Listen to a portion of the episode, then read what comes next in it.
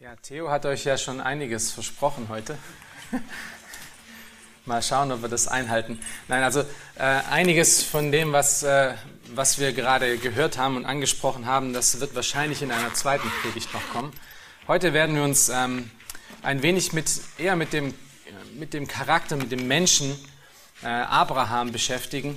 Hier und da werde ich auf das eingehen, was wir auf jeden Fall noch besprechen müssen, was Gott hier mit Abraham macht und in seiner Zeit auch tut. Wir wollen heute aber uns erstmal in 1. Mose 12, da könnt ihr eure Bibeln schon mal dahin aufschlagen.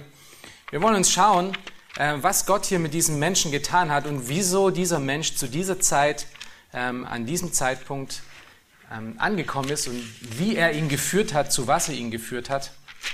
Und wir wollen uns das anschauen als Ermutigung für unser eigenes Leben, um voranzugehen im Glauben, nicht im Schauen. Und manche von euch bedeutet das, zum Glauben zu kommen. Für manche von euch bedeutet das, schwere Wege zu gehen, im Blick auf ihn, auf das, was noch kommen wird. Wir befinden uns also hier in 1. Mose, wie wir das letzte Mal gesehen haben, 1. Mose Kapitel 11.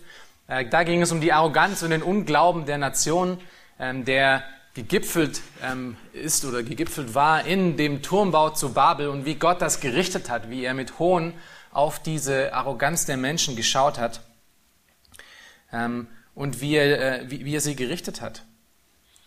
Der Text, auf den wir heute schauen werden, ist ein sehr wichtiger Text, Theo hat das schon angedeutet.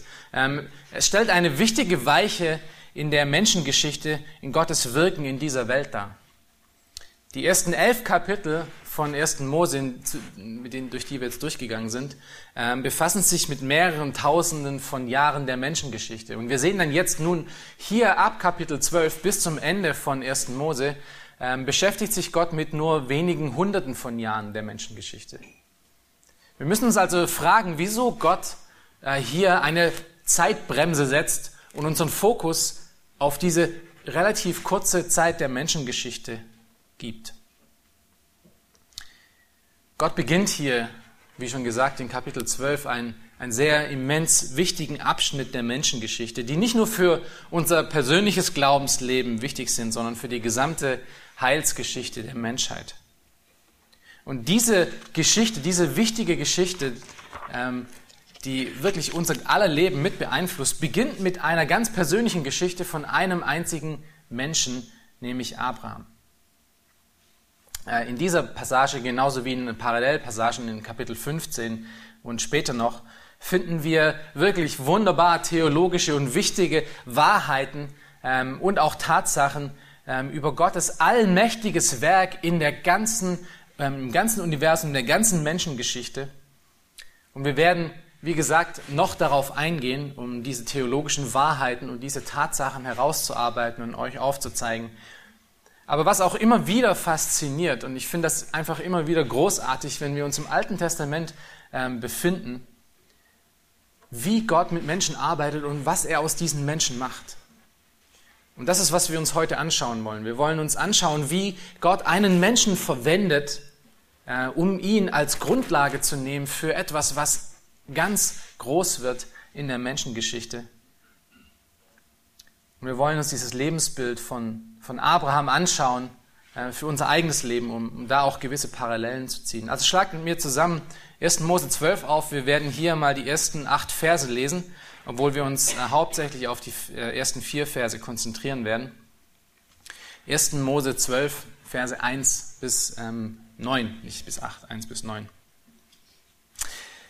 Lass uns zusammen lesen. Der Herr aber hatte zu Abraham gesprochen, geh hinaus aus deinem Land und aus deiner Verwandtschaft und aus dem Haus deines Vaters in das Land, das ich dir zeigen werde. Und ich will dich zu einem großen Volk machen und dich segnen und deinen Namen groß machen und du sollst ein Segen sein. Ich will segnen, die dich segnen und verfluchen, die dich verfluchen. Und in dir sollen gesegnet werden alle Geschlechter der Erde. Da ging Abraham, wie der Herr zu ihm gesagt hatte, und Lot ging mit ihm. Abraham aber war 75 Jahre alt, als er von Haran auszog. Und Abraham nahm seine Frau Sarai und den Lot, den Sohn seines Bruders, samt all ihrer Habe, die sie erworben hatten, und den Seelen, die sie in Haran gewonnen hatten. Und sie zogen aus, um ins Land Kanaan zu gehen, und sie kamen in das Land Kanaan. Und Abraham durchzog das Land bis zur Ortschaft Sichem, bis zur Terebinte Moris. Damals waren die Kanaaniter in dem Land. Da erschien der Herr dem Abraham und sprach: Deinem Samen will ich dieses Land geben. Und er baute dort dem Herrn, der ihm erschienen war, einen Altar. Von da zog er weiter auf das Bergland östlich von Bethel und schlug sein Zelt so auf, dass er Bethel im Westen und Ei im Osten hatte. Und er baute dort dem Herrn einen Altar und rief dem Namen des Herrn an. Und danach brach Abraham auf und zog immer weiter nach Süden. Soweit erstmal der Text für heute. Wir wollen uns heute in diesen paar Versen, mit denen wir uns beschäftigen wollen, 4 Tatsachen über Abrahams Leben anschauen, um zu lernen, was es bedeutet, dass Vertrauen gegenüber Gott auch zu Segen führt. Dass vollkommenes Vertrauen auf Gottes Wege, auf seine Stärke und seine Fähigkeit letztendlich zu Segen führt. Und wir werden diese 4 Tatsachen sehen. Diese 4 Tatsachen, die wir anschauen werden, sind erstens, und das seht ihr in eurem Wochenblatt aufgelistet, der Ursprung Abrahams. Wir werden uns ein bisschen mit Kapitel 11 noch beschäftigen. Die Berufung Abrahams in Kapitel 12, 1-3. Der Glaube Abrahams in Vers 4. Und dann schauen wir uns ganz kurz in Vorschau für die nächsten Predigten noch den Segen Abrahams an. Und das wollen wir tun, damit wir selber ermutigt werden, so wie Abraham auch, ein Glaubensleben zu führen, das Gott vollkommen vertraut und ihm nachfolgt in allem. Lass uns erstens den Ursprung Abrahams anschauen.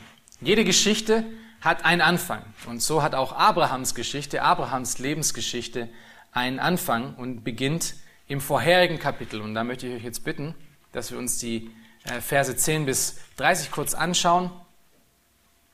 Verse 10-32 ist das dann. Das sind die Vorfahren Abrahams, werden hier aufgelistet. Wir werden das nicht lesen, ich werde nur ganz kurz drauf eingehen. Es gibt aber ein paar Dinge, die wir über diesen Ursprung von Abraham wissen können oder wissen müssen. Die Geschichte Abrahams beginnt also hiermit, in dem Buch Mose, mit dem Ende von Gottes Gericht gegenüber den Nationen in Babel. Wie ihr vielleicht euch noch daran erinnern könnt, war im Turmbau zu Babel einiges geschehen. Die Menschen waren arrogant, sie waren ungläubig, sie sagten sich von Gott los, und Gott richtete dieses rebellische Volk, indem er ihnen so viele unterschiedliche Sprachen gab, dass sie völlig durcheinander kamen und nicht das erreichen konnten, was sie eigentlich erreichen wollten. Die Geschichte Abrahams beginnt dann laut diesem Stammbaum mit der Geschichte Sems. Und das macht Mose hier in Kapitel 11, Vers 10 deutlich. Und er unterbricht hier die Erzählung über, wie die Nationen entstanden sind, und fokussiert hier auf diese eine Linie, die Linie des Sohnes von Noahs, Sem, fokussiert darauf, um dann auf Abraham zu fokussieren. In diesem Stammbaum vor uns hier in Kapitel 11 von Versen 10-32 finden wir mindestens 10 Generationen repräsentiert. 4 Generationen bis Peleg, und wenn ihr euch noch daran erinnern könnt, Peleg hatten wir auch in Kapitel 11 schon mal gelesen. Und 6 Generationen dann von Peleg bis Abraham. Peleg, wie ihr vielleicht noch daran erinnern könnt, war derjenige, der zu der Zeit vom Turmbau zu Babel gelebt hatte. Ja, wir lesen das in Kapitel 10. Vers 25, dass zu der Zeit, als die Welt geteilt wurde, Peleg lebte. Und wieso ist das wichtig zu wissen?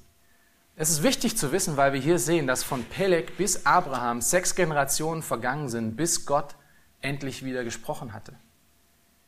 Was uns Kapitel 11, Verse 10-32 ziemlich deutlich aufzeigt, ist, dass Gott mit und nach dem Gericht gegenüber Babel eine stille Zeit eingetreten ist. Eine Zeit, in der er weder mit seinem Volk noch mit anderen Menschen geredet hatte.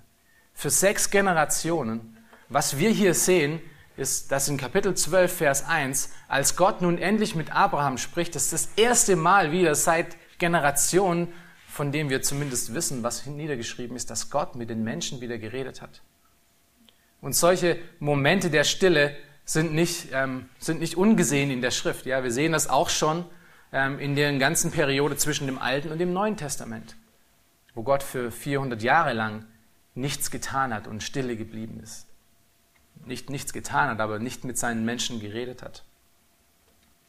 Vielleicht ist das, was wir hier in Kapitel 11 sehen, das Pendant oder das Gegenstück zu dem, von dem Paulus in Römer 1 spricht, als er in Vers 21 bis 24 davon spricht, denn obgleich sie Gott erkannten, haben sie ihn doch nicht als Gott geehrt und ihm nicht gedankt, sondern sind in ihren Gedanken in nichtigen Wahn verfallen und ihr unverständiges Herz wurde verfinstert. Da sie sich für Weise hielten, sind sie zu Narren geworden und haben die Herrlichkeit des unvergänglichen Gottes vertauscht mit einem Bild, das dem vergänglichen Menschen, den Vögeln und vierfüßigen kriechenden Tieren gleicht. Darum hat Gott sie auch dahingegeben. Und so wie Gott die Menschen hier in Römer 1 dahingegeben hat, hat Gott auch die Menschen nach dem Turmbau von Babel einfach dahingegeben, die Nationen dahingegeben und sie tun lassen und walten lassen, wie sie eigentlich wollten. Das ist der Vorlauf zu der Geschichte Abrahams. Und aus dieser Entwicklung heraus, aus dieser Menschenentwicklung heraus, wird nun Abraham geboren. Und zwar aus der Linie Sems.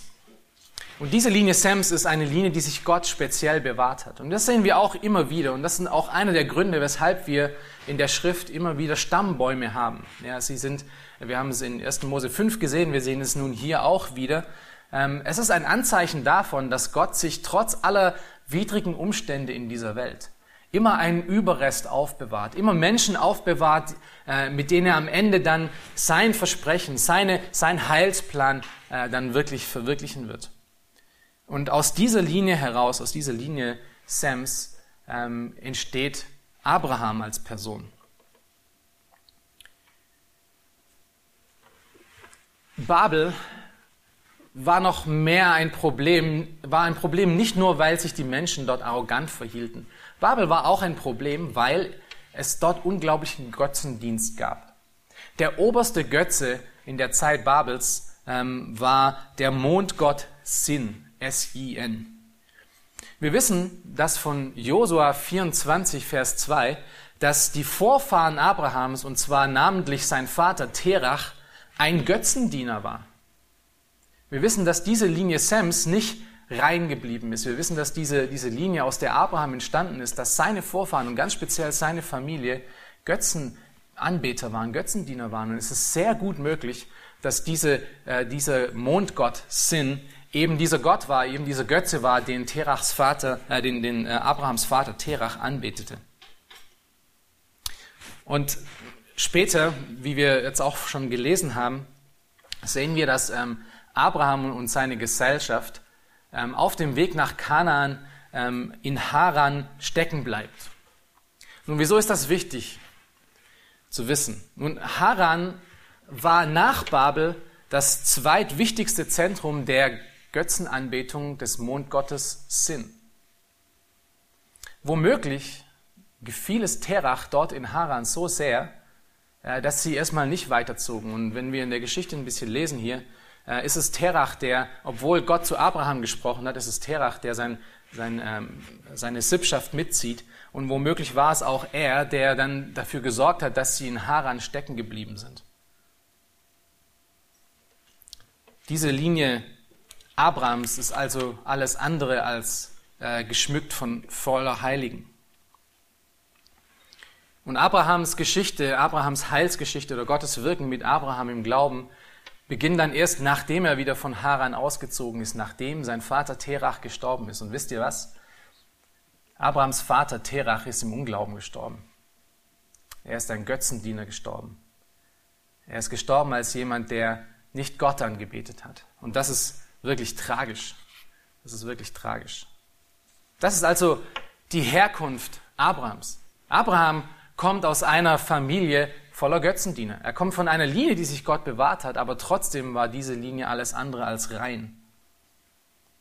Und das bringt uns dann zum zweiten Punkt, die Berufung Abrahams. Das bringt uns zurück zu Kapitel 12, die Berufung Abrahams.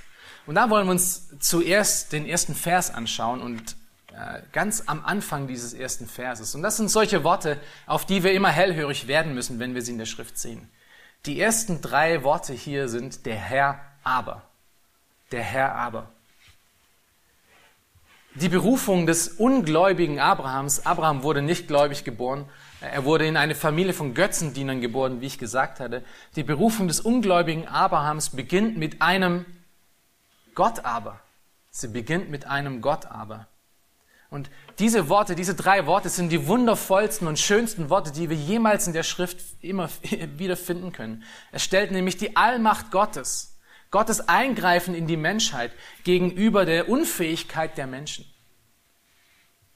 Wir sehen dieses Prinzip im Neuen Testament ziemlich deutlich aufgezeigt, indem Paulus in Epheser 2, Verse 1 bis 3, nachdem er die komplette verlorene Menschheit dargestellt hat, als tot in ihren Sünden, spricht er in Vers 4 auch von einem Gott aber.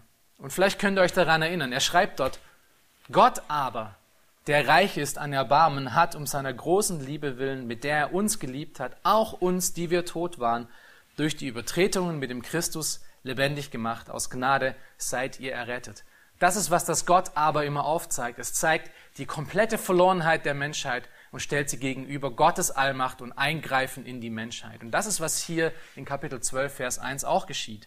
Der Herr aber hatte zu Abraham gesprochen. Es war Gott, der diese Beziehung initiiert hat. Es war Gott, der eingegriffen hat in das Menschen, in die Menschengeschichte. Und das ist wirklich bezeichnend. Das ist wirklich bezeichnend für das, was wir nun lesen werden und herausfinden werden von dem Leben, von Abrahams Leben. Es ist nicht aufgrund Abrahams Fähigkeiten und seiner irgendetwas, was in ihm war, sondern es ist aufgrund alleine von Gottes Eingreifen und Wirken, dass Abraham zu Abraham wurde und dass er diese Schnittstelle in der Menschengeschichte ist und dass sie so wichtig geworden ist. Es ist Gottes Wirken und Gottes Eingreifen. Deshalb dieser Punkt. Es ist wichtig zu sehen, dass es mit Gott anfängt. Er ist der Held dieser ganzen Geschichte. Nicht Abraham am Ende. Zweitens sehen wir auch noch hier unter dem Punkt der Berufung von Abrahams, dass Gott spricht. Wir sehen es in Vers 1, der Herr aber hatte zu Abraham gesprochen. Nun, wenn ihr euch ein bisschen Acht gegeben habt in der ganzen Zeit, in der wir durch 1. Mose gegangen sind, immer wenn Gott etwas spricht, geschieht etwas Wunderbares und geschehen große Dinge. Gottes Wort hat Macht und Allmacht und Autorität. Als Gott dann zu Abraham redete, hat er diese Stille überbrückt, die existierte, in der die Menschen einfach vorangegangen sind und ihre eigenen Sünden nachgegangen sind. Gott sprach in diese Stille der Rebellion der Menschen herein. Und so wie in 1. Mose 1 Gott spricht und es Licht wird, wird es auch hier im geistlichen Sinne wieder Licht in einer Gesellschaft, die eigentlich vollkommen verloren war und dunkel war. Und der Kontrast, den wir hier sehen, wenn wir lesen, dass Gott gesprochen hat, steht wirklich zu 1. Mose 11. In 1. Mose 11 sehen wir, dass die Menschen nur miteinander reden. Sie reden nicht mit Gott. Gott redet nicht mit den Menschen, sondern sie reden nur miteinander. Lasst uns das bauen, lasst uns unseren Namen groß machen. Und hier ist der Kontrast ziemlich deutlich. Gott spricht zu Abraham. Gott spricht wieder mit den Menschen. Und damit wird sich alles ändern. Alles das, was sich die Menschen in 1. Mose 11 vorgenommen hatten, ist vollkommen zerstört worden. Es ist zu nichts geworden. Aber wie wir wissen, ist der Name Abrahams ein Name, der sich wirklich für alle Ewigkeiten eingebrannt hat in die Menschengeschichte und auch uns heute noch wichtig ist, als Vater des Glaubens, mit dem wir heute leben. Und das liegt nur einfach daran, dass Gott zu ihm gesprochen hat, dass Gott mit ihm gewirkt hat, an ihm gewirkt hat. Wenn Gott mit im Spiel ist, dann ändern sich viele Sachen, dann ändert sich alles, dann ändern sich die ganzen Vorzeichen. Wenn dann der Mensch, zu dem Gott spricht, dann auch noch hört und ihm folgt, dann kann dieses Menschenleben zu einem Leben werden, das wirklich bedeutend ist in dem Königreich Gottes. Aber die alles entscheidende Zutat hier ist Gottes Reden zu den Menschen. James Montgomery Boyce schreibt in seinem Kommentar zu dieser Stelle, folgende einprägsame Worte. Ich möchte sie zitieren. Wenige von uns werden in den Augen der Welt jemals bedeutend sein.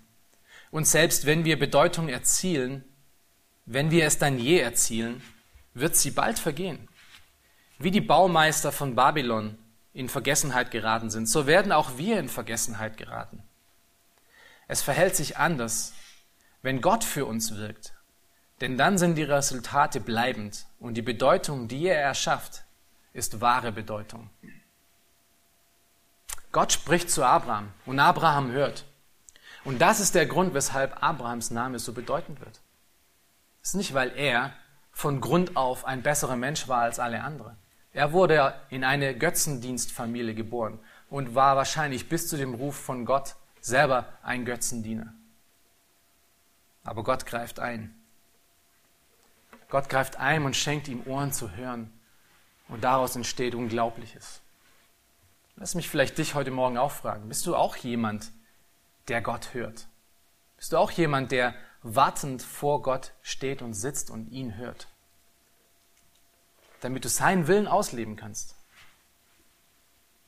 Gott sprach zu Abraham und das, was er zu ihm sprach, war wirklich nicht einfach.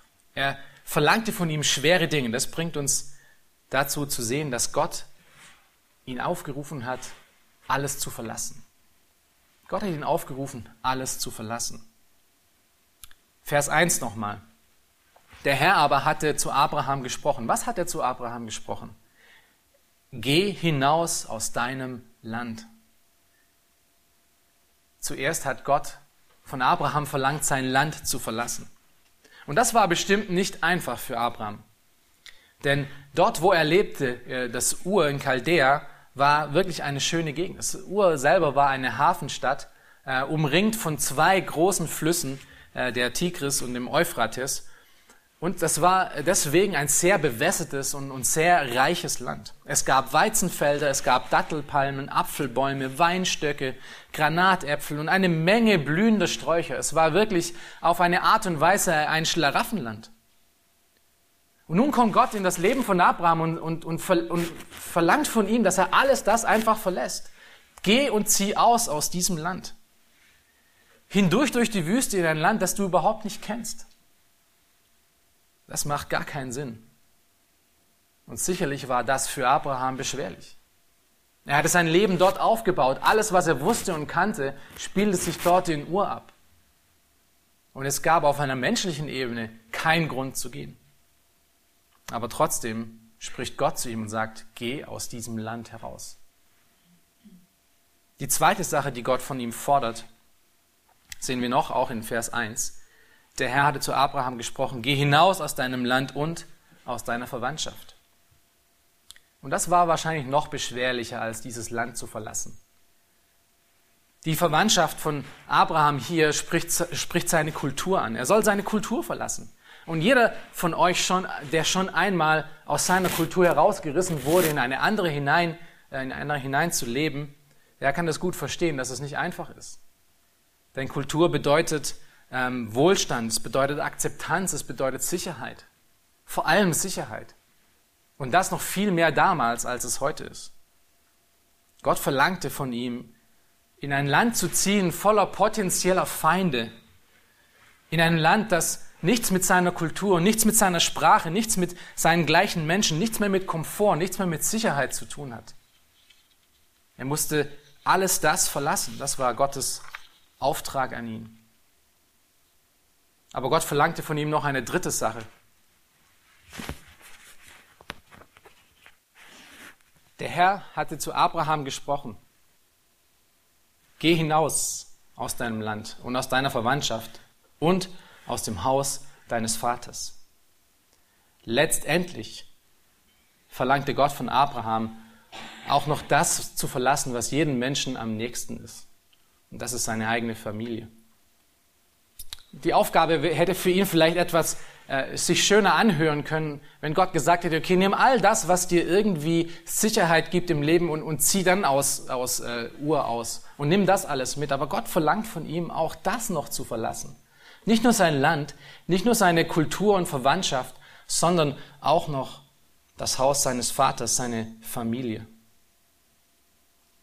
Nun, wir haben die Geschichte gelesen vorher, und wenn ihr sie ein bisschen noch kennt, wissen wir, dass letztendlich doch einige von seiner Familie mitgekommen sind. Wir wissen, dass Terach mitgekommen ist und Lot mitgekommen ist und seine Frau mitgekommen ist natürlich. Aber schaut euch mal die Geschichte an. Es war nicht gerade von Vorteil, dass seine Familie dabei war. Es ist eigentlich erst dann, wie ich vorher gesagt hatte, als sein Vater Terach in Haran gestorben ist, dass die Geschichte Abrahams wirklich anfängt, Sinn zu machen. Gott verlangte also von ihm, alles das zu verlassen, was er kannte, was ihm Sicherheit gab und worauf er sich bauen konnte. Und dann kommt Gott und sagt noch, vertrau mir. Vertrau mir einfach. Wieder Vers 1. Der Herr hatte zu Abraham gesprochen, geh hinaus aus deinem Land und aus deiner Verwandtschaft und aus deinem Haus deines Vaters in das Land, welches? Das ich dir zeigen werde. Gott hat ihm keine Broschüre von Kanaan gegeben, hat ihm gezeigt, hier sind die ganzen tollen Sachen, die hier alles, so sieht Kanaan aus, ganz toll, viel besser als Ur. Nein, Gott hat ihm überhaupt nichts gegeben, gar keine Informationen, wie das Land aussieht. Er hat ihm nur gesagt, geh in das Land, das ich dir noch zeigen werde. Zieh aus, lass alles stehen und liegen, was dir irgendwie wichtig war, und geh dahin, wo ich dir es noch zeigen werde. Es war eine Reise für Abraham, eine Reise ohne Karte, ohne Navigationssystem. Einfach nur Vertrauen auf Gott. Und vielleicht könnt ihr euch an diesem Moment fragen, wieso hat Gott denn alles das von ihm verlangt? Gott tat es nicht, weil Gott ein harter Gott ist, der mit seinen Menschen von ihnen immer das Unmöglichste verlangt. Der von seinen Nachfolgern immer die unmöglichsten Opfer verlangt. Ihr müsst alles einfach aufgeben. Das ist nicht der Grund. Gott verlangte es auch nicht, weil Abraham irgendwelche Sünden begangen hatte und jetzt Gott ihn bestrafte mit, okay, du musst einfach alles hinter dich lassen. Gott verlangte all dies von Abraham, weil das für sein geistliches Wachstum unabdingbar war. Es war wichtig für sein Wachstum im Glauben, damit er wirklich der Vater des Glaubens werden konnte. Es war für Abrahams Wohl und letztendlich dann dadurch auch für das Wohl von allen Menschen. Denn durch Abraham sind auch wir heute gesegnet. Durch Abraham sind die Juden entstanden. Durch die Juden kam der Messias. Das waren die Versprechen Gottes. Und in ihm, in dem Messias, sind auch wir heute noch gesegnet. Abraham musste Gott vertrauen lernen. Sein wohlbekanntes Umfeld, war nicht besonders hilfreich für seinen geistlichen Wachstum. Sein Umfeld in seiner Familie würden ihn von der Pilgerreise ablenken und ihm nicht wirklich helfen. Gott holte ihn deshalb aus allem Bekannten heraus, damit er lernte, sich alleine auf Gott zu vertrauen und zu verlassen. Hört sich das bekannt an? Es sollte sich bekannt anhören, denn das ist das Leben, was viele von uns schon mitgemacht haben als Christen. Es ist, was Jesus in Lukas 9, Vers 23 bis 25 davon spricht. Wenn jemand mir nachkommen will, so verleugne er sich selbst und nehme sein Kreuz auf sich täglich und folge mir nach. Denn wer sein Leben retten will, der wird es verlieren. Wer aber sein Leben verliert um meinetwillen, der wird es retten. Denn was hilft es einem Menschen, wenn er die ganze Welt gewinnt, aber sich selbst verliert oder schädigt? Es bedeutet natürlich nicht, dass Gott von jedem Menschen zu jeder Zeit verlangt, sein Land, seine Familie und seine Kultur zu verlassen. Gott schenkt uns aus seiner reinen Gnade oft vieles von dem und weit mehr über das hinaus, als was wir verdient haben. Aber man kann am Ende Gott nicht dienen und noch einer ungläubigen Familie nebenher. Es geht beides nicht zusammen. Wenn du ein Kind Gottes bist, dann wird Gott dafür sorgen, dass du lernst, von ihm abhängig zu sein.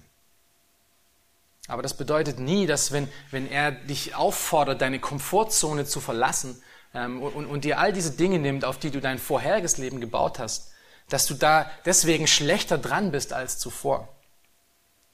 Denn Jesus versicherte seinen Jüngern auch in Lukas 18, Vers 29 bis 30, wahrlich, ich sage euch, es ist niemand, der Haus oder Eltern oder Brüder oder Frau oder Kinder verlassen hat, um des Reiches Gottes willen, der es nicht vielfältig wiederempfinge, in dieser Zeit und in der zukünftigen Weltzeit, das ewige Leben. Wer sein Leben auf seine Komfortzonen aufbaut, auf die Dinge, die ihm Sicherheit geben, weltlich Sicherheit geben, der kann vielleicht auf dieser Weltzeit ein gewisses Maß von Komfort erfahren. Wer sein Leben aber Gott übergibt und ihm vertraut und ihm nachfolgt, auch wenn es irgendwo hingeht, wo ich nicht weiß, wo es hingeht, werden viel mehr Dinge geschehen. Ich werde Dinge empfangen in dieser Weltzeit und auch in der zukünftigen Zeit. Es wird viel besser werden, als ich es mir vorstellen konnte. Also wenn Gott etwas verlangt, wie bei Abraham, von dem du dich trennen musst, dann ist es immer ein Trennen zu ihm hin und nicht einem Trennen von etwas weg. Abraham musste diese Sachen nicht einfach nur aufgeben, damit sie aufgegeben sind, sondern es war dazu da, damit er lernt, Gott ähnlicher zu werden. Gott macht aus Verlust auch immer Wachstum. Und das sehen wir dann in dem Versprechen, das Gott Abraham gibt, in den Versen 2 bis 3. Gott verspricht ihm unglaublich große Dinge. Er verspricht ihm eigentlich auf menschlicher Basis Unmögliches. Es ist ein Versprechen, das unglaublichen Glauben nötig hatte. Denn, wie gesagt, es ist auf unserer Ebene vollkommen absurd gewesen. Lesen wir es in Vers 2 und Vers 3 nochmal, was Gott Abraham versprochen hatte. Und ich will dich zu einem großen Volk machen und dich segnen und deinen Namen groß machen und du sollst ein Segen sein. Ich will segnen, die dich segnen und verfluchen, die dich verfluchen und in dir sollen gesegnet werden alle Geschlechter auf der Erde. Diese göttlichen Versprechen beginnen mit einem göttlichen Ich will. Das heißt, wir wissen, es sind sichere Zusagen. Gott sagt hier, ich werde dies tun. Ich werde aus dir ein großes Volk machen, Vers 2. Ich werde dir persönlichen Segen geben. Ich werde einen großen Namen machen aus dir. Interessant hier auch wieder der Kontrast zu dem Turmbau von Babel. Was war denn einer der Dinge, die Bauherren zu Babel dann sich machen wollten? Sie wollten sich selber einen großen Namen machen. Und was ist geschehen? Sie haben ihn bekommen. Aber als Negativbeispiel. Und der Name Abrahams ist ein Name, der heute noch steht als ein positives Beispiel, als der Glaubensvater, weil Gott an ihm gewirkt hat. Weil Gott gesagt hat, ich will aus dir einen großen Namen machen. Viertens sagt er, ich will segnen, ich will dich ein Segen für andere machen. Ich will auch dich segnen, die dich segnen und fluchen, die dich fluchen. Und ich werde alle Geschlechter der Erde werden aus dir gesegnet werden. Und dann am Ende in Vers 7, wie auch in Vers 1 schon, verspricht er ihm auch noch ein Land. Er wird ihm ein Land geben, ein physisches Land. Wir sehen das dann später im Buch Josua, wie ein Teil von diesem Versprechen dann schon wahr wird, aber halt leider noch nicht ganz komplett. Und ein Teil von diesem Versprechen beinhaltet etwas, was wir oft sehen und was wir auch schon mal in 1. Mose 3 gesehen haben. Das ist ein Teil des Evangeliums. Das ist nämlich, dass durch Abrahams Samen, durch sein Geschlecht, dass dadurch alle Nationen gesegnet werden. Und wie schon gesagt, das passiert dadurch, dass der Messias aus seiner Linie herauskommt.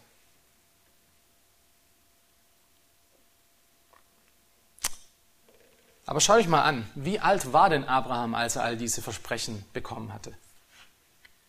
Wir lesen davon, dass er im 75. Jahr, als er 75 war, von Haran auszog. Und Gott gab ihm diese Versprechen. In Kapitel 15, wenn dann Gott endlich das Bündnis mit ihm schließt darüber, ist Abraham schon 85 Jahre alt. Nun, wir können denken, naja gut, im Alten Testament sind die Leute so alt geworden, das ist bestimmt kein Problem. Wenn ihr euch aber ein bisschen nochmal, wenn wir zurückschauen auf Kapitel 11, Verse 10 bis 32, sehen wir, dass die Lebensspanne der Menschen kontinuierlich mit jeder Generation abgenommen hat. Es beginnt mit Sem, der noch über 500 Jahre alt wurde, und endet mit Terach, der 148 Jahre alt wurde. Die Lebensspanne der Menschen hat immer mehr und mehr und mehr abgenommen. Und hier ist Abraham mit 85 und hat immer noch nicht das erhalten, was Gott ihm versprochen hat. Gott hat ihm auf menschlicher Ebene Unmögliches versprochen. Es benötigte wirklich großen Glauben an die Echtheit Gottes und daran, dass Gott wirklich fähig ist, all diese Dinge zu tun, um für Abraham zu werden. Den Namen, den Gott später ihm gibt, nachdem er ihm im Glauben gefolgt ist. Das bringt uns dann zum dritten Punkt. Und das ist der Glaube Abrahams. Den werden wir uns auch etwas genauer anschauen. Der Glaube Abrahams benötigte Vertrauen. Wir hatten das gerade schon gesehen, dass Gott ihm unmögliche Dinge aufgetragen hat. Dinge, die wirklich schwer für ihn waren als Menschen. Und das ist, weil sich jeder Mensch irgendwie auf sein Vertrauen auf irgendetwas setzt. Die Frage ist nur, auf was vertrauen wir? Entweder wir vertrauen auf Menschen, uns selbst oder auf andere Menschen, oder wir vertrauen auf den Teufel, das heißt die in Form der Weltphilosophie, oder wir vertrauen auf Gott. Es gibt keine andere Wahl. Entweder wir vertrauen für unseren Weg in die Zukunft hinein uns selbst oder dem Teufel oder Gott. Und wenn du nun tatsächlich Gott folgst und ihm glaubst, dann musst du wissen, dass wenn du ihm wirklich vertraust, dann ist es ein Leben, das wirklich eine Nachfolge ist. Dann bist du ein Jünger. Dann gehst du eine Jüngerschaft mit ihm ein. Dann folgst du ihm nach. Dann ist er dein Herr. Er ist derjenige, der in dein Leben spricht. Ja, mehr noch, der als Herr dein Leben bestimmt und deine Richtung gibt. Abraham hätte sein Vertrauen auf sein Umfeld setzen können und sich darauf verlassen können, aber das tat er nicht. Dort hatte er Ruhm, Ansehen, Besitztümer, Familie, ein gewohntes Umfeld, alles Mögliche. Aber Gott hatte andere Pläne mit ihm. Und so folgte Abraham im Vertrauen auf Gott. Aber bei Vertrauen bleibt es nicht. Vertrauen kommt nie alleine. Und das ist das Zweite, was wir in Abrahams Glauben sehen, in Vers 4. Abraham benötigte auch Gehorsam. Vertrauen und Gehorsam sind wie Schwestern. Sie gehören zusammen, sie kommen aus der gleichen Familie, sie existieren nebeneinander, sie sind eng miteinander verbunden. Wenn du sagst, dass du Gott vertraust, dann bist du ihm auch gehorsam. Vor allem auch dann, wenn sein Weg ist, wenig Sinn zu machen scheint oder du nicht sehen kannst, wohin es geht, so wie bei Abraham. Bei Abraham spielten Vertrauen und Gehorsam wirklich eng miteinander. Als er ohne Navigationsgerät von Ur auszog in ein Land, das er noch nicht wusste, wo es hinging. Wenn er seine Komfortzone verließ und auf Gottes Ruf im Vertrauen folgte. Schaut euch Vers 4 nochmal an. Dort spricht Gott dagegen Abraham, wie der Herr zu ihm gesagt hatte. Also Abraham ging. Das heißt, er hatte Vertrauen, aber er ging, wie der Herr zu ihm gesagt hatte. Das ist Gehorsam. Wir sehen Vertrauen und Gehorsam eng miteinander verbunden. Es ist ein wichtiger Punkt, den es vielleicht heute noch mehr zu betonen gilt als in anderen Generationen. Denn wir haben heute wirklich ein Autoritätsproblem. Mehr als sonst. In unserer Gesellschaft existiert eine große Autoritätslücke. Wir alle sehen das tagtäglich. Und Menschen machen aus diesem Grund nun gerne zwei Fehler. Einen von beiden Fehlern. Der erste ist, zu denken, dass es Glauben ohne Gehorsam gibt. Zu denken, dass es nur einfach, ich glaube an Gott, aber ich muss ja nicht ihm folgen. Ich kann noch meine eigenen Wege gehen. Das ist den einen Fehler, den man machen kann. Der andere ist, dass man die Idee von Gehorsam so sehr fokussiert, dass das eine Religion wird. Dass ich durch das Halten von Regeln, durch Askese und durch Dinge, die ich tue und nicht tue, dass das meine Religion wird. Das ist Gehorsam ohne Glauben. Das ist der zweite Fehler, der gern gemacht wird. Aber beide liegen falsch. Gehorsam gegenüber Gottes Wort gehört zum Glauben dazu. So wie Sauerstoff zum Leben gehört. Wenn ich sage, ich vertraue Gott, dann bin ich ihm auch gehorsam. Es geht nicht ohne.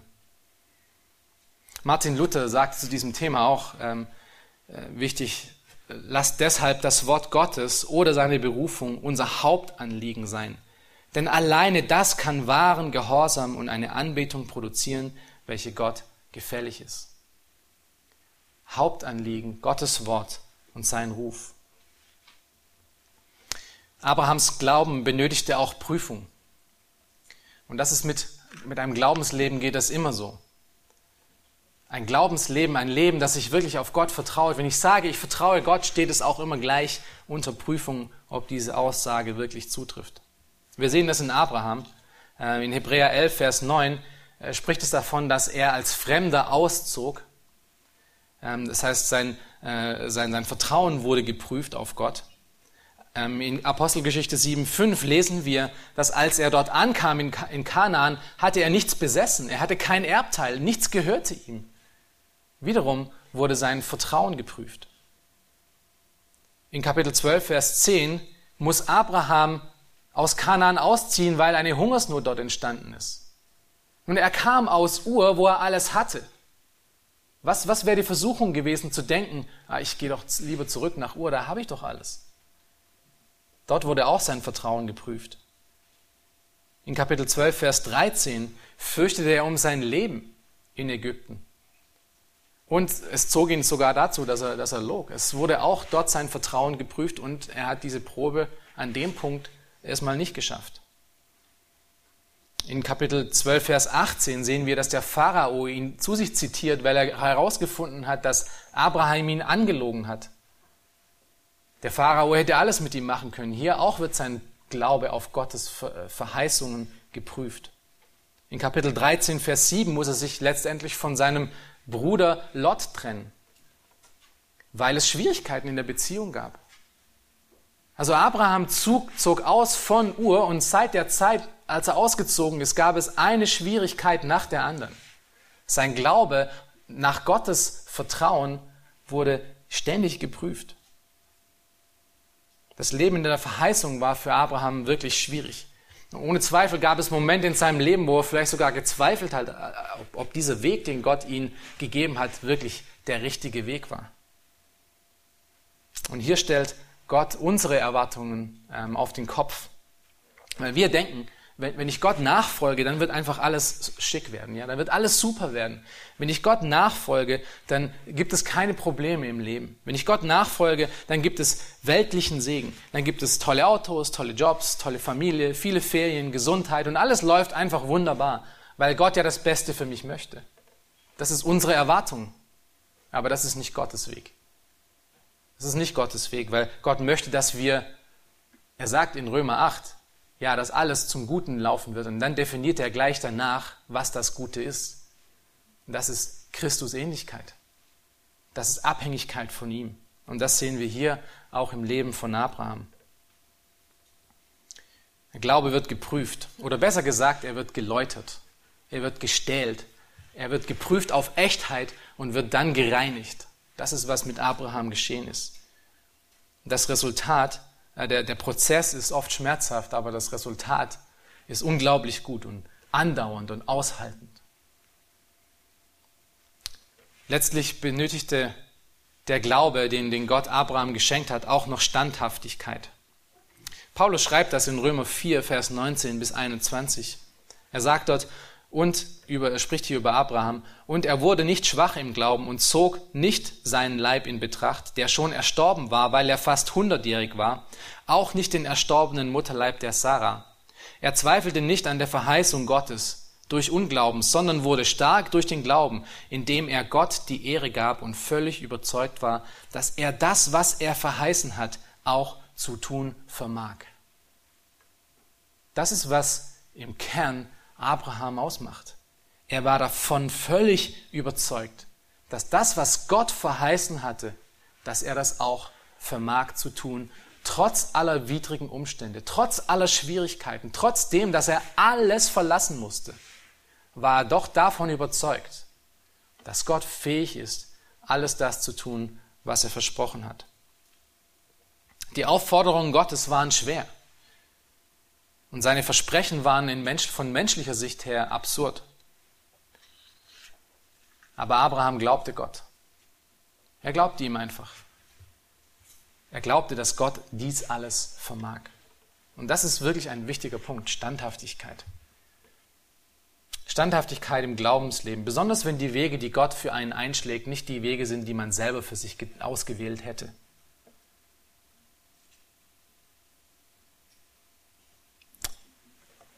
Gott hat uns oft in unserem Leben an einen Ort gestellt, an dem wir uns wahrscheinlich nicht hingewählt hätten. Ja, Gott tut das sehr oft. Schaut euch mal das Leben von Jesus an. Oder vielleicht die Apostel selber.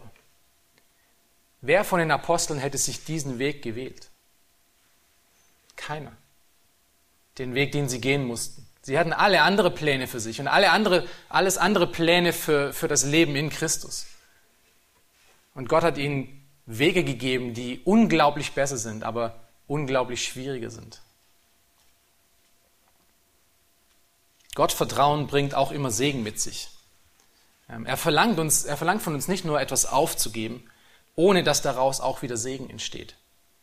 Und wir sehen das auch im Leben von Abraham. Das ist ganz kurz der letzte Punkt, mit dem wir uns heute beschäftigen wollen. Wir lesen das in Hebräer 11, Vers 11 bis 12, wo wir über Abrahams Leben noch lesen. Und wir werden über den Segen Abrahams, den Gott durch Abraham wirkt, noch mal speziell darauf eingehen. In Hebräer 11, Verse 11 bis 10 lesen wir, durch Glauben erhielt auch Sarah selbst die Kraft, schwanger zu werden.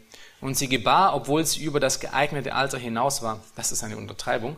Weil sie den für treu achtete, der es verheißen hatte. Darum sind auch von einem einzigen, der doch erstorben war, Nachkommen hervorgebracht worden, so zahlreich wie die Sterne des Himmels und wie der Sand am Ufer des Meeres, der nicht zu zählen ist. Gottes Verheißungen sind wahr geworden.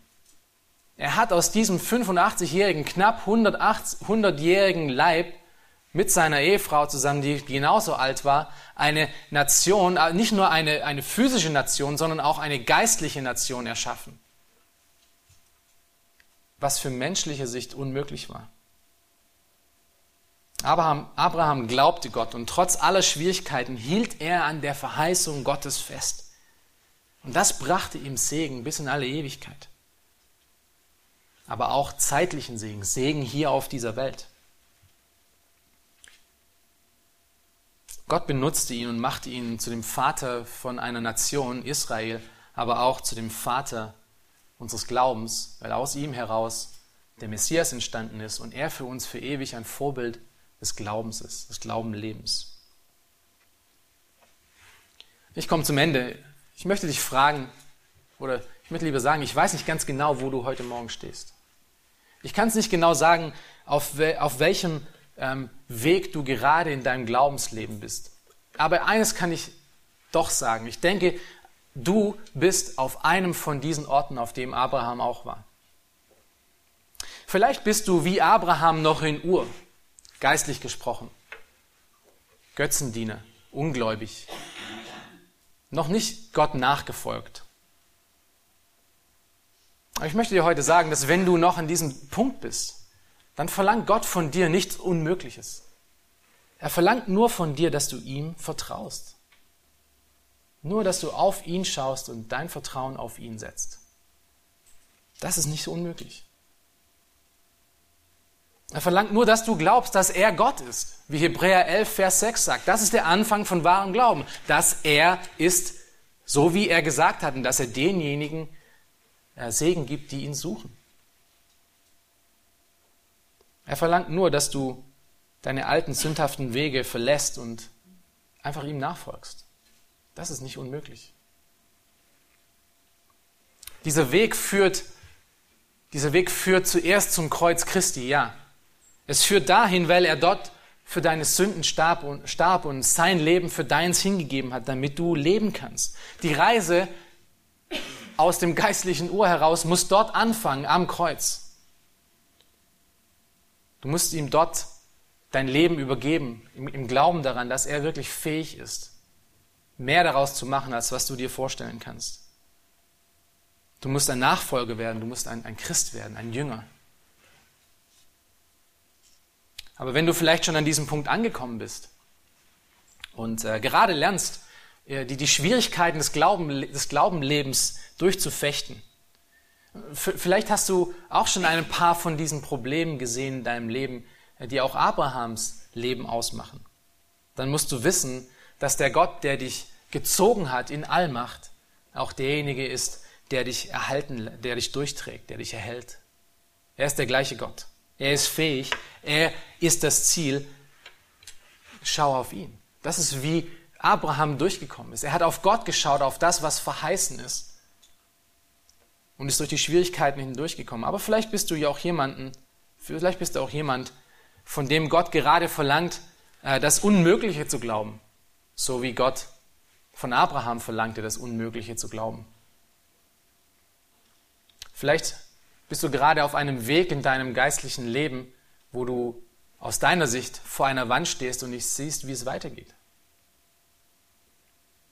Vielleicht hat dich Gott ja als Missionar berufen. Oder vielleicht bist du auf einem Missionarsfeld. Auf eine Art und Weise sind wir alle auf einem Missionarsfeld.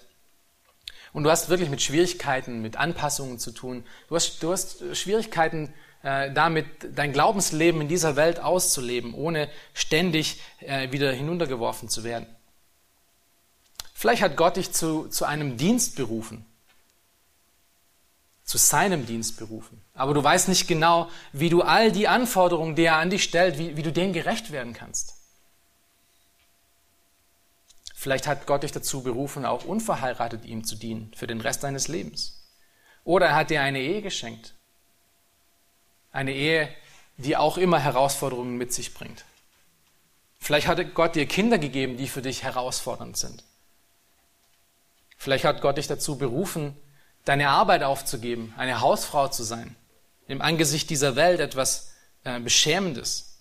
Und du weißt nicht, wie all du dieses schaffen sollst, Gott, dem Herrn treu zu sein, deinem Ehemann treu zu sein, deinen Kindern aufzupassen und trotzdem noch im Geist zu wachsen. Was auch immer es ist,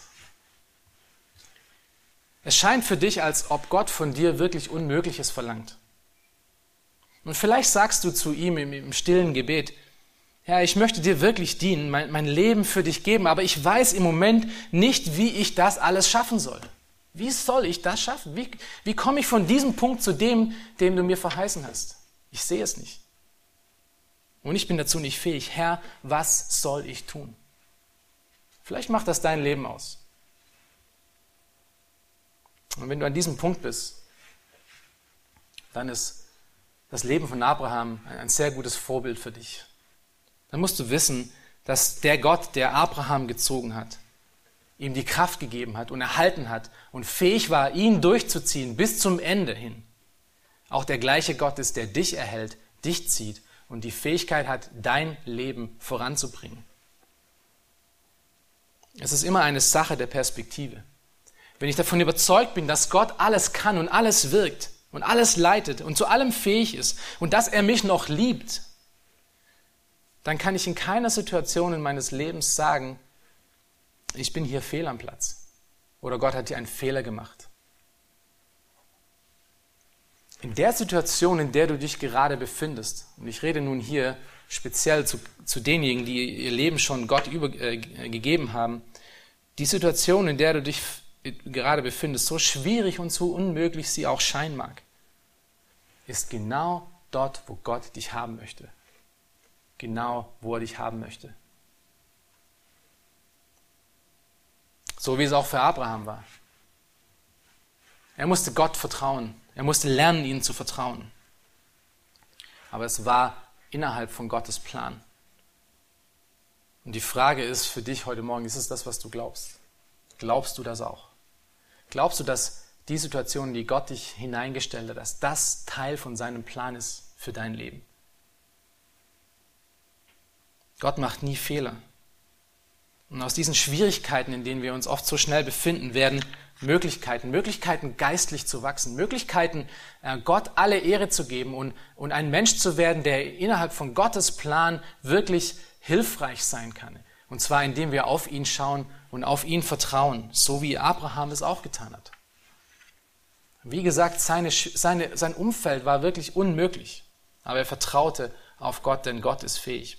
Abraham ist ein Vorbild des Glaubens, nicht nur für uns heute, sondern auch in beiden Testamenten. Und so wie David ist er für uns ein sehr greifbares Vorbild, wie ich finde. Er ist so greifbar, weil er eben nicht so perfekt war, so wie David eben auch. Abraham hat viele Fehler gemacht auch. Er war trotzdem, dass er dieser Glaubensheld war, dass er trotz diese tiefe Überzeugung hatte, dass Gott fähig ist, alles zu tun, war er doch Mensch und doch gefallen. Und dann kann man sich fragen, wieso hat Gott dann überhaupt mit so einem gefallenen Menschen gearbeitet, wenn er sich solche Fehler geleistet hat, wie in Ägypten zu lügen oder sich die Dienerin von seiner Frau zu nehmen, damit endlich das Versprechen aus diesem Versprechen Gottes etwas wird. Wie kann Gott mit so einem Menschen arbeiten? Die Antwort auf diese Frage ist wirklich ermutigend und das führt uns gleich nun zum Ende.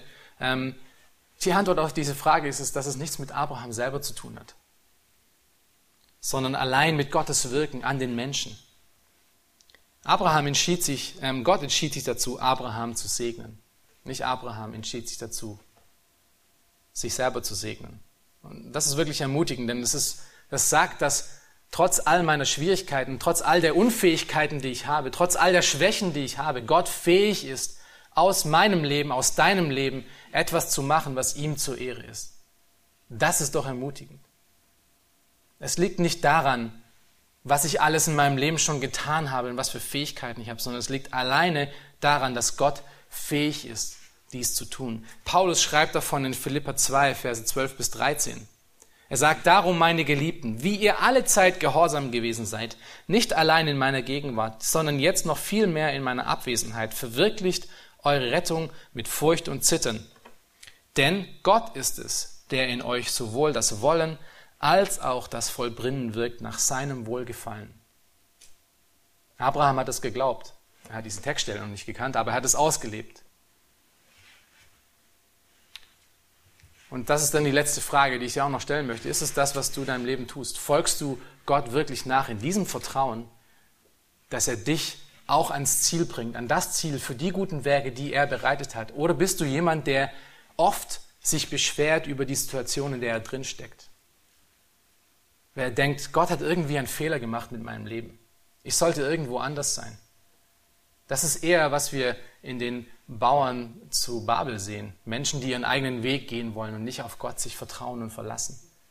Aber Abraham hat trotz all dieser Umstände, trotzdem, dass es so schwierig war, diese vollkommene Überzeugung gehabt, dass Gott fähig ist, alles das zu tun, was er versprochen hat. Und wir haben genauso wie Abraham Versprechen ohne Ende für unser Leben. Wir wissen, dass Gott uns liebt. Wir wissen, dass er das Beste für uns möchte. Wir wissen, dass er uns in sein Ebenbild ändern wird. Und das ist schon unglaublich viel.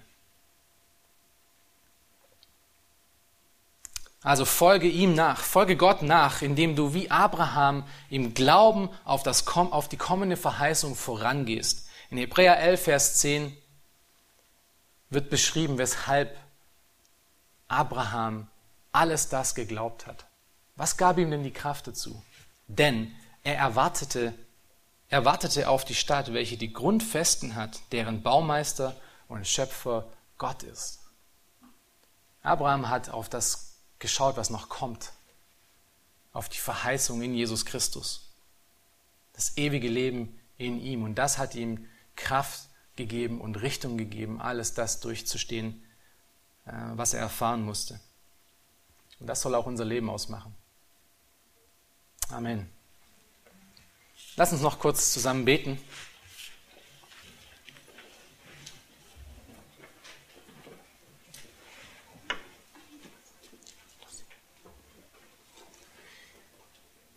Großer Gott, Vater im Himmel, wir danken dir, Herr, dass wir diese kurze Zeit hatten, um in dein Wort zu schauen und uns Abraham als ein Beispiel anzuschauen von jemandem, der völlig sich auf dich verlassen hat und auf dich vertraut, Herr.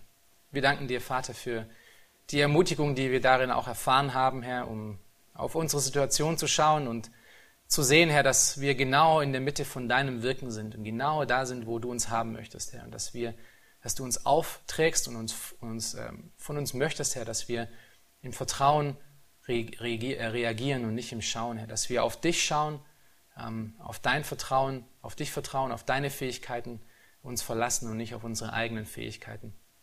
Herr, wir sind ermutigt von deinem Wort zu sehen, Herr, wie du mit Abraham gearbeitet hast, Herr. Und wir möchten einfach, dass du unser Leben genauso nimmst, Herr, dass wir im vollen Vertrauen auf dir dieses Leben zu deiner Ehre vollbringen, Herr. Bitte zeige uns diese Wege auf, Herr. Zeige uns, wo wir noch zu wachsen haben. Zeige uns, Herr, wo wir uns auf unsere Komfortzonen verlassen, Herr, wo wir auf Dinge uns stützen, Herr, die nicht von dir sind und die nicht deine sind. Und hilf uns, Herr, dass wir wachsen im Glauben, indem wir dein Wort für ernst nehmen und dich für ernst nehmen und deine Versprechen, nach denen auch leben, Herr. Hilf uns, diese Sicht zu haben. In deinem Namen. Amen.